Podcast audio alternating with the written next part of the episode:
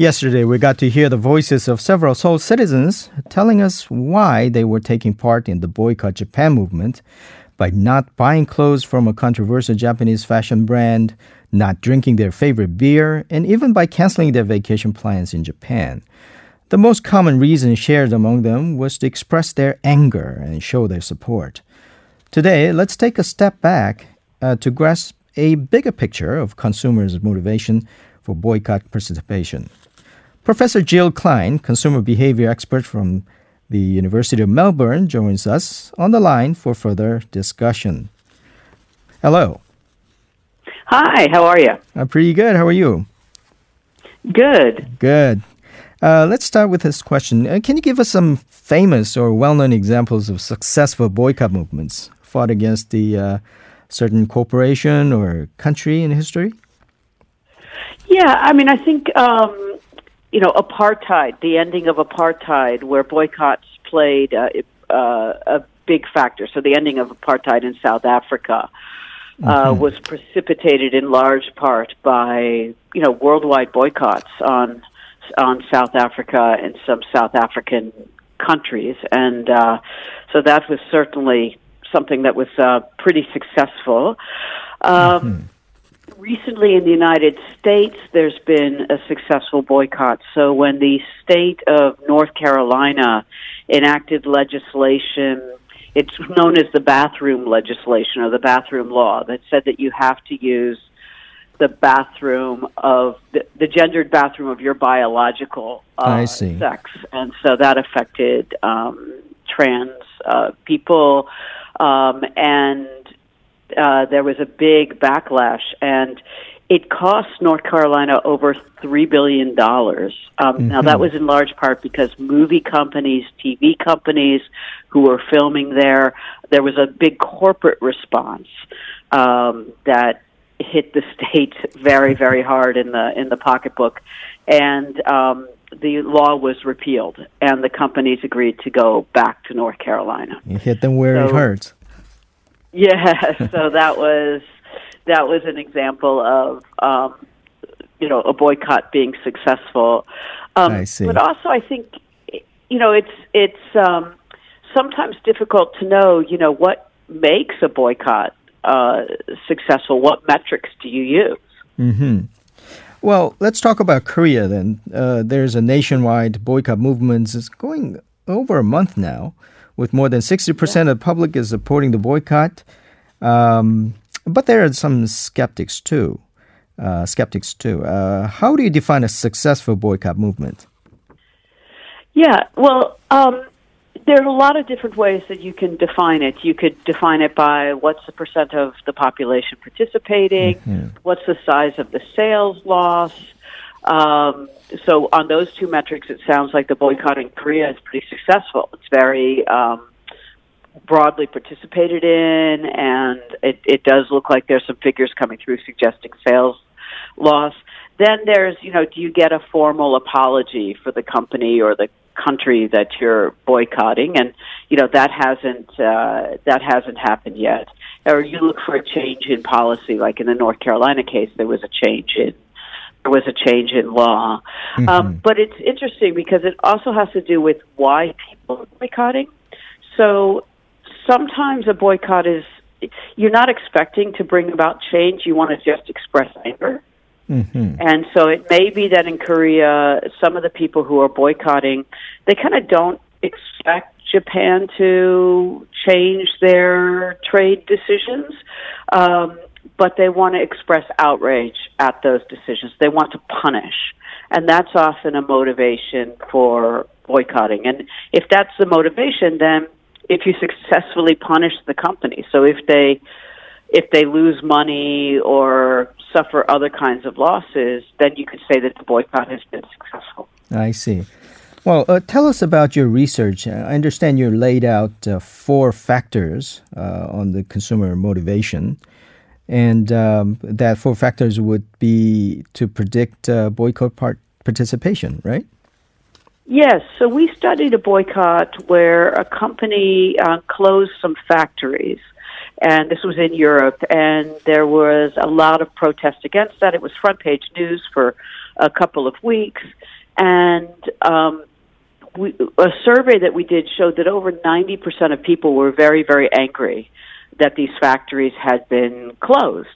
Um, but only about 16% were boycotting. So the question was, you know, what is keeping people from getting over that bridge from anger to actually taking action? And mm-hmm. what's helping people get over that bridge?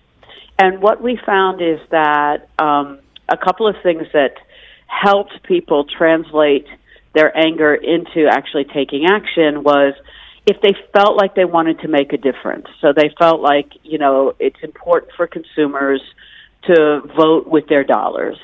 And it does make a difference when you do that, and then it's important to participate in that. Mm-hmm. And so when people believed that, they were much more likely to boycott. The other thing we saw was a little bit more personal, that it just made people feel good. So they thought something bad had happened, mm-hmm. and it felt good to participate. It was what we called self enhancement. So it, it increased their sense of identity. So you could imagine that happening in Korea, right? That if you went and you picked up the Japanese beer, you know, what would that do to your self esteem at the moment or mm-hmm. your sense of your identity? Are you being a good citizen? What if your friends saw you with that beer? You know, there are a lot of things that you might be thinking about. Um, and so there's kind of just this personal thing of who do I want to be in this situation? And that's often a motivation for participating in a boycott. Um, and if there's strong national views and there's strong social support for a boycott, then that aspect can be very, very strong. And then two things that kind of get in the way of boycotting mm-hmm. are um, if people are presented with a reason why their boycotting could be harmful. So in the case that we studied, the company said, "Look, if our um, if people stop buying our products, we're going to have to close more factories and put more people out of work." And so then, for the person thinking about boycotting, then they're in a little bit of a problem, right? They're in a little bit of a bind because they want to boycott to help the people who've already lost their jobs, but now they're realizing they could cause further harm. Um, and so people who had heard those arguments from the company and believed them were much less likely to be boycotting. Um, and then the last thing was, you know, how expensive is it for you as the consumer to switch to something else? So in the Korean context, if one Japanese beers is just by far your favorite. It's just you love this beer. It's so much better than any other beer. You know, if that's you, then there's a big cost to to boycotting, um, mm-hmm. and it's not so easy to boycott, and um, so you might be less likely to boycott. If to you all beers are pretty much the same, and there's Korean beers or there's European beers that you really love, then it's very easy to avoid Japanese beer. So then it's just sort of the question what's the cost to the consumer to switch to a product that's not being boycotted? I see. That was very helpful. Thank you, Professor. It was Jill Klein uh, from Melbourne Business School at the University of Melbourne. Thank you. You're welcome. Take care. Take care.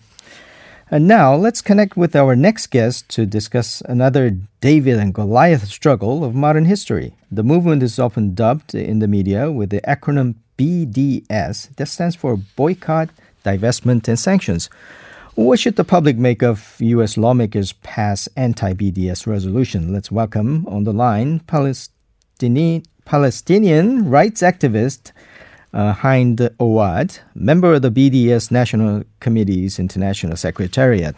Hello. Hi, it's Hind. Thank you. Oh, Hind. Oh, sorry. Yes. Okay. That's great. Uh, can you briefly tell us about your involvement in the uh, BDS movement?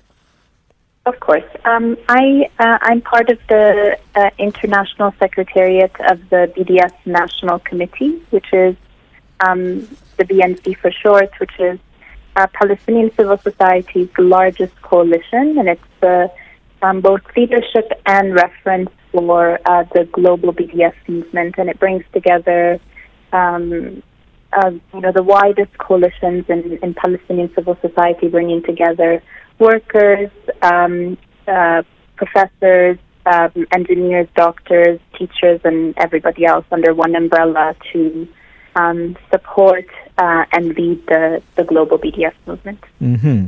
I understand the BTS, BDS movement is a Palestinian led campaign that advocates, uh, as the acronym says, boycott, divestment, and sanctioning of Israel.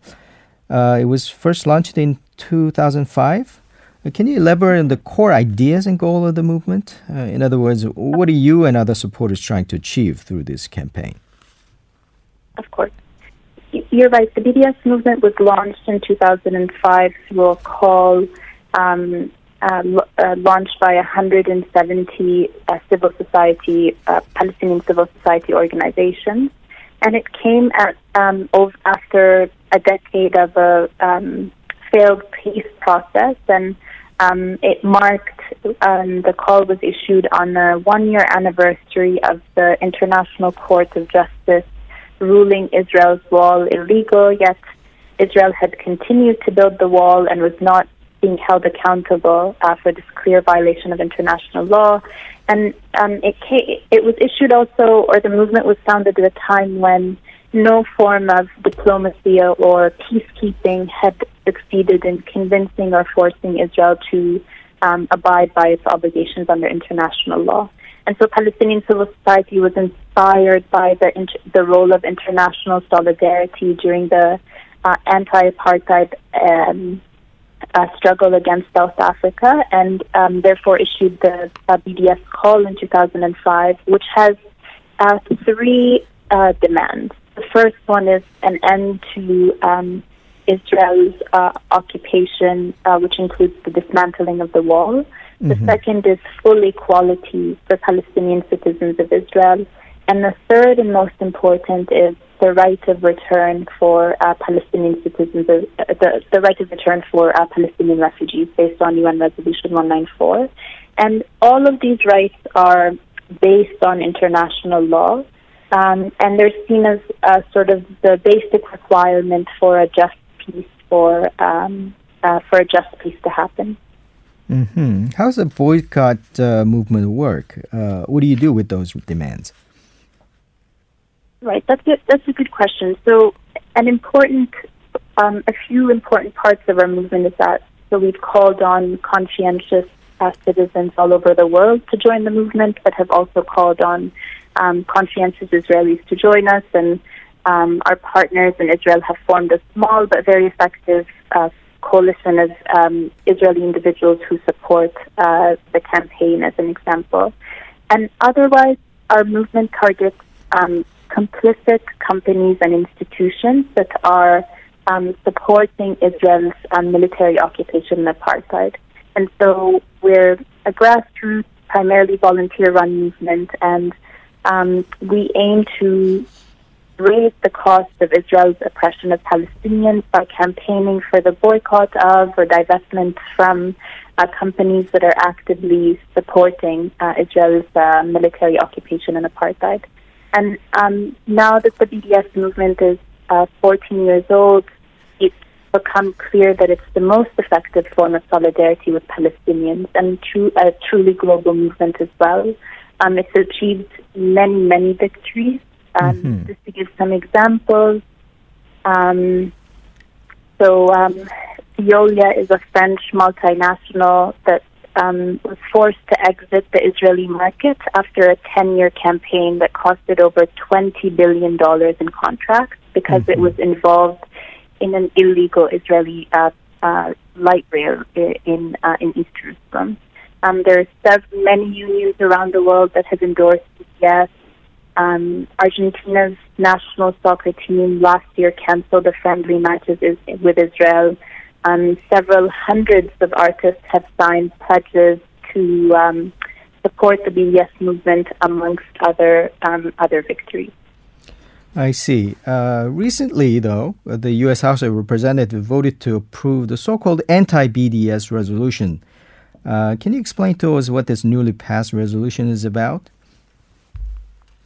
Yeah, um, like you mentioned, um, the House passed a resolution to condemn the, VD, the BDS movement, and although it's non-binding, it will have a, a chilling effect on free speech, and it um, uh, falsely targets our um, the, the Palestinians' nonviolent uh, grassroots movement to hold Israel accountable. Um, and the resolution also makes a lot of false accusations about the movement. You know, it falsely quotes um, a co-founder of the movement um, and makes several other uh, claims. I think the most um, dangerous one is that it um, it uh, uh, falsely accuses the BDS movement of anti-Semitism, mm-hmm. and this conflation between um, opposing Israeli apartheid um, and Israel's crimes with anti-Jewish bigotry um, is very, very problematic, but also, I mean, very offensive. But it's problematic because um, as more than uh, 40 Jewish groups uh, said in a statement last year that this conflation undermines both the Palestinian struggle for freedom, um, but also undermines the global uh, struggle against anti-Semitism, which we all know is, is on the rise. And so there, yeah. So that's that's in nutshell the. Well, that's it for uh, today. Thank you very much. Thank you very much. That was Ms. Hind Awwad, member of the VDS uh, National Com- Committee's International Secretariat.